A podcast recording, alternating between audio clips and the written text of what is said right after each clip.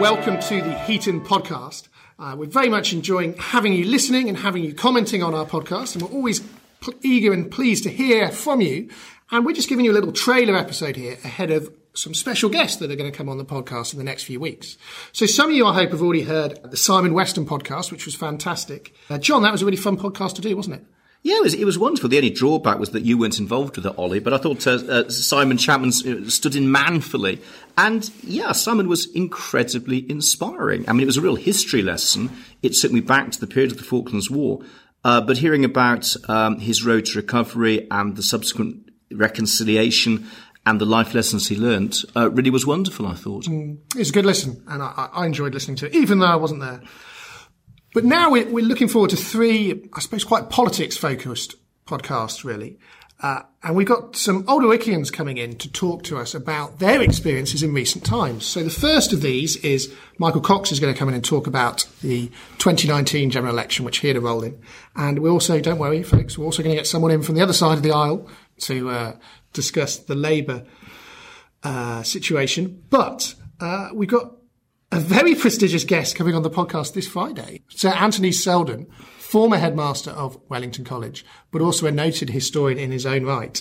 And he's going to talk about the, how it's very difficult to be a modern day prime minister. His book is called The Impossible Office. Is it, is that the correct Yes, absolutely, Ollie. I mean, he, he takes it back through 300 years of British prime ministers, going right the way back to Robert Walpole, and it's full of you know really interesting comparisons between prime ministers. I mean, it's quite a you know quite a quite a rich comparison between Robert Walpole and uh, the current uh, current prime minister Boris Johnson. Um, for those of you listening, perhaps uh, you know a few weeks' time, whether he still is the current prime minister. Well, uh, we're not sure at the moment, actually, but very interesting comparisons uh, between uh, between prime ministers in his book. So this takes us back to a, a, podcast we did in May or June with you. You and I were sitting around a table with Robert Hudson, and we discussed can Labour win the ge- next general election? Hmm. And the conclusion we came to was no. And we felt that it was too much of a mountain to climb. And I think I've been quoted as saying in that podcast, it seems as though Johnsonianism is here to stay. It's not the case anymore, is it, John? I don't think it is here to stay. I mean, it does show the dangers, doesn't it, of um, of being a uh, being a commentator, being a critic. You know, we say things which we think are absolutely true. And then, of course, as Harold Wilson said, a week is a long time in politics. Well, if a week is a long time in politics, eight or nine months is an absolute lifetime. And you know, so much has changed. I, but I agreed with you at the time. It seemed that, you know, Johnsonianism uh, was here to stay. And I don't think we're saying that today. I think Prime Minister's Question Time has just kicked off. The, the Gray report is going to um, come through, we believe, today. I'm not really sure uh, where we're looking at now with the future of the Prime Minister. Well, that's a st- stunning change, isn't it? I mean, he won that big majority he's led us through Bre- uh, sorry Brexit, I suppose he has led us to, and more. Think, I'm thinking of COVID. In some ways, I've had quite a personal relationship with Boris Johnson compared to other prime ministers because he's the man who's there leading the briefings. Uh, but it's yes, his fall in support. I was listening to Steve Baker, uh, the Conservative MP, yesterday giving an interview to Nick Robinson's Political Thinking podcast, which is a really good podcast to listen to, actually. Uh, but he seemed to be saying uh, it was checkmate for Boris, was what he felt and his time is up. I mean, he's a much diminished figure from that bombastic chap he won in December 2019. Yeah, I mean, I think that I think the very interesting comparisons with the fall of Thatcher and what may well be the fall of Johnson. I think that they're, the attributes which bring them up are actually those that in the end uh, bring them down. So for Thatcher, it was her determination. But of course, that in the end led to stubbornness and I think it was her stubbornness that led to her downfall over things like the poll tax and Europe. I wonder whether, paradoxically, it's the same for Johnson. I mean, Johnson's great um, selling point in politics has been his jollity, his devil may care approach, the fact that let's not take things too seriously, we'll get through this together with a laugh and a smile. Well, I think that's probably what's been happening in Downing Street for the uh, the last uh, year and a bit. And I think now the jollity, the excitement is coming back to bite him because people don't want people to be jolly and exciting all the time if they're going to be breaking the rules at the same time. So I don't think he can laugh this one off. We, we used to really like his jollity. I think now it could be his jollity that's going to bring him down because on this one, he didn't really care enough. And this is a big issue for the British public. And it's one that I'm not sure we're prepared to forgive him for. What do you think, mm. Ollie? I mean, it does seem odd, doesn't it, that the party gate, as, as it's being referred to, I never like the use of gate, no. really. I mean, for younger listeners, uh, gate, of course, comes from Watergate, doesn't it, mm. John, which is the hotel which led to Nixon's downfall. Yeah. Uh, I mean, it's just all very bizarre, really, that this is what's bringing him down. But yes, it is his attitude and his ideas, but in some ways it feels as though nothing's changed. We've always known that he's like this.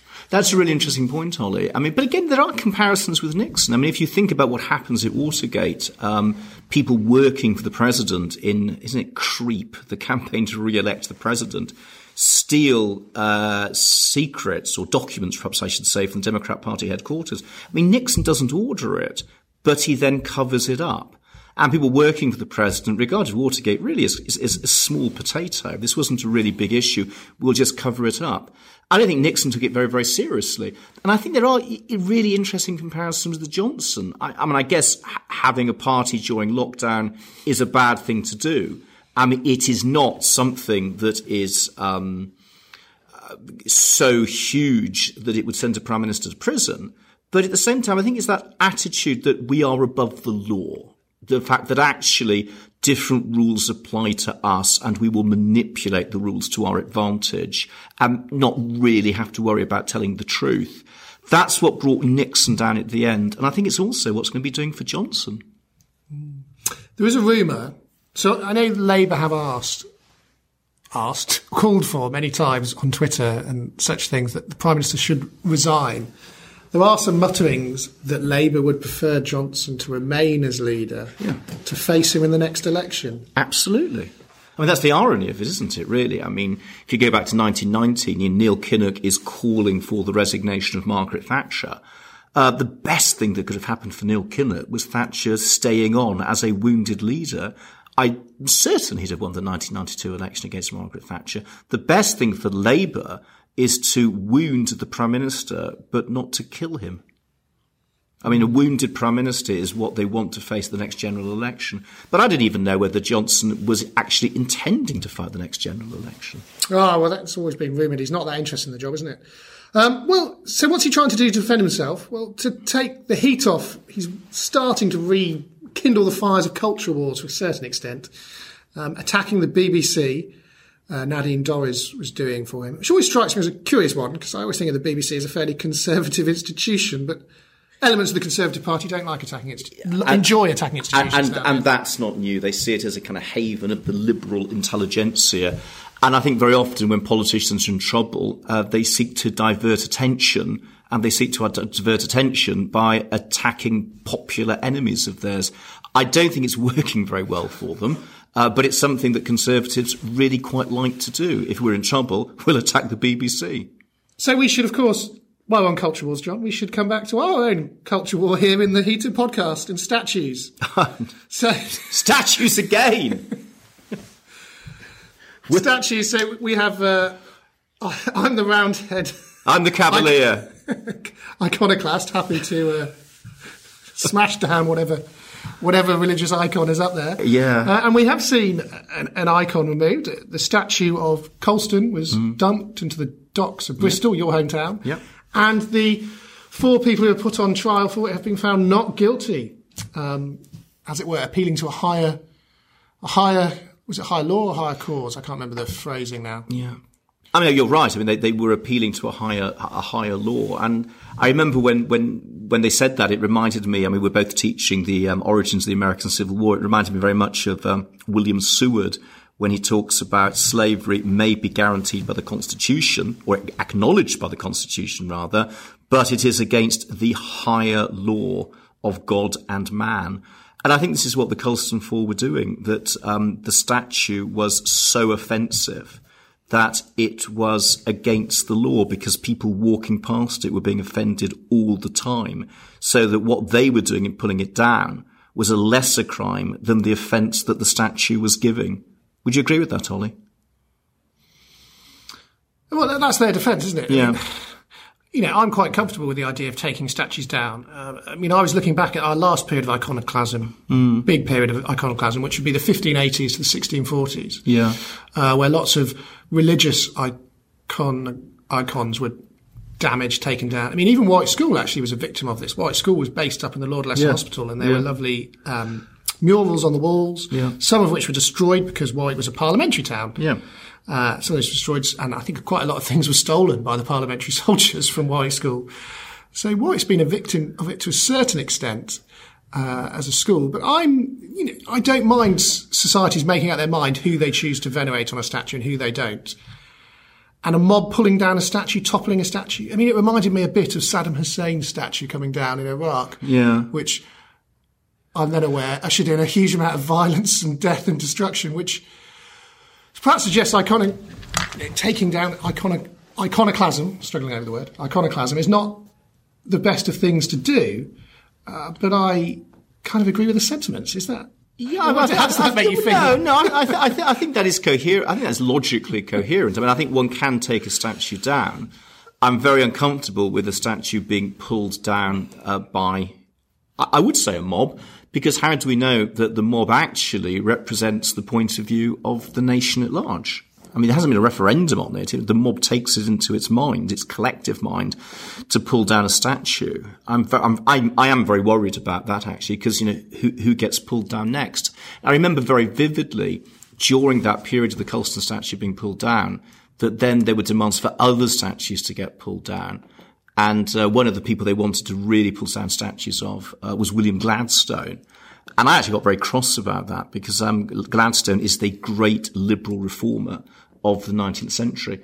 And if I'm going to go into culture wars here, when the BBC reported um, attempts to pull down statues of Gladstone, they said that this was a British prime minister who had supported um, the slave trade.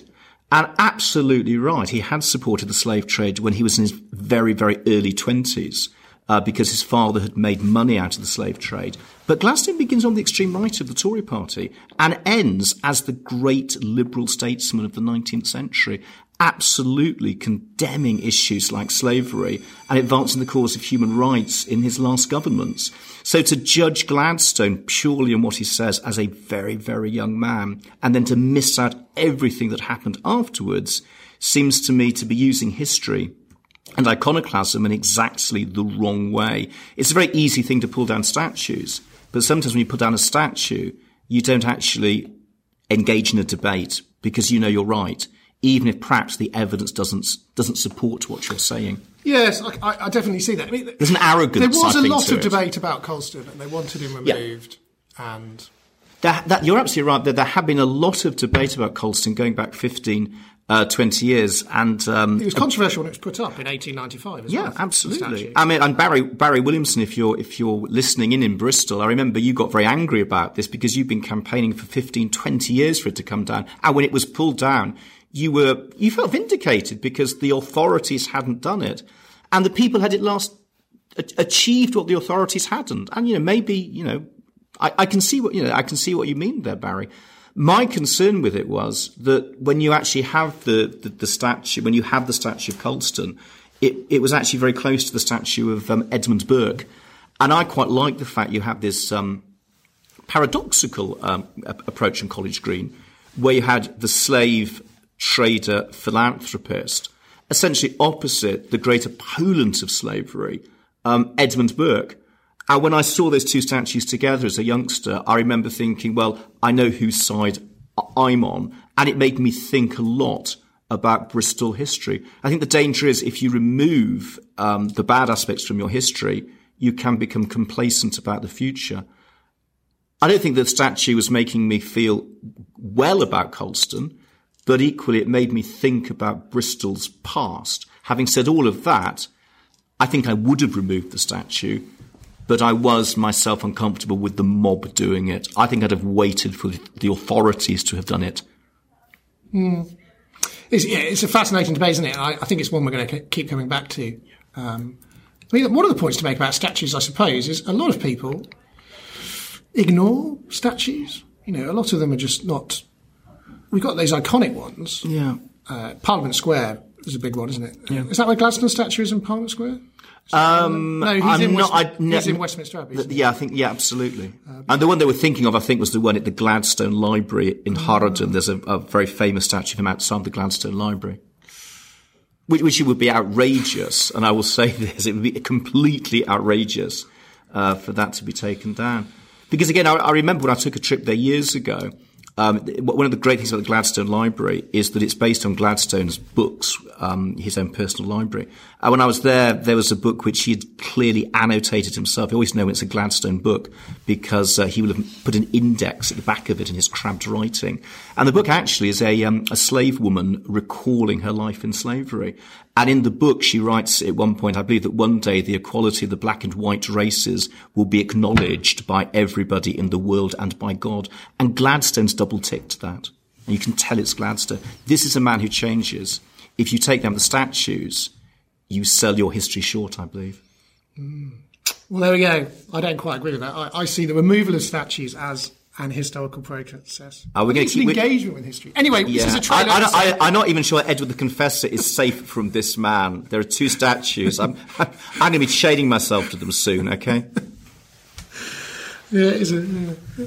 I won't be taking down the Edward the Confessor statue yet. We'll, uh, we'll, we'll set up a kangaroo court to discuss. it. Absolutely. And and we're, and we're not buying that statue of John Calhoun, which I'm told is up for sale, actually. They're selling off John Calhoun statues.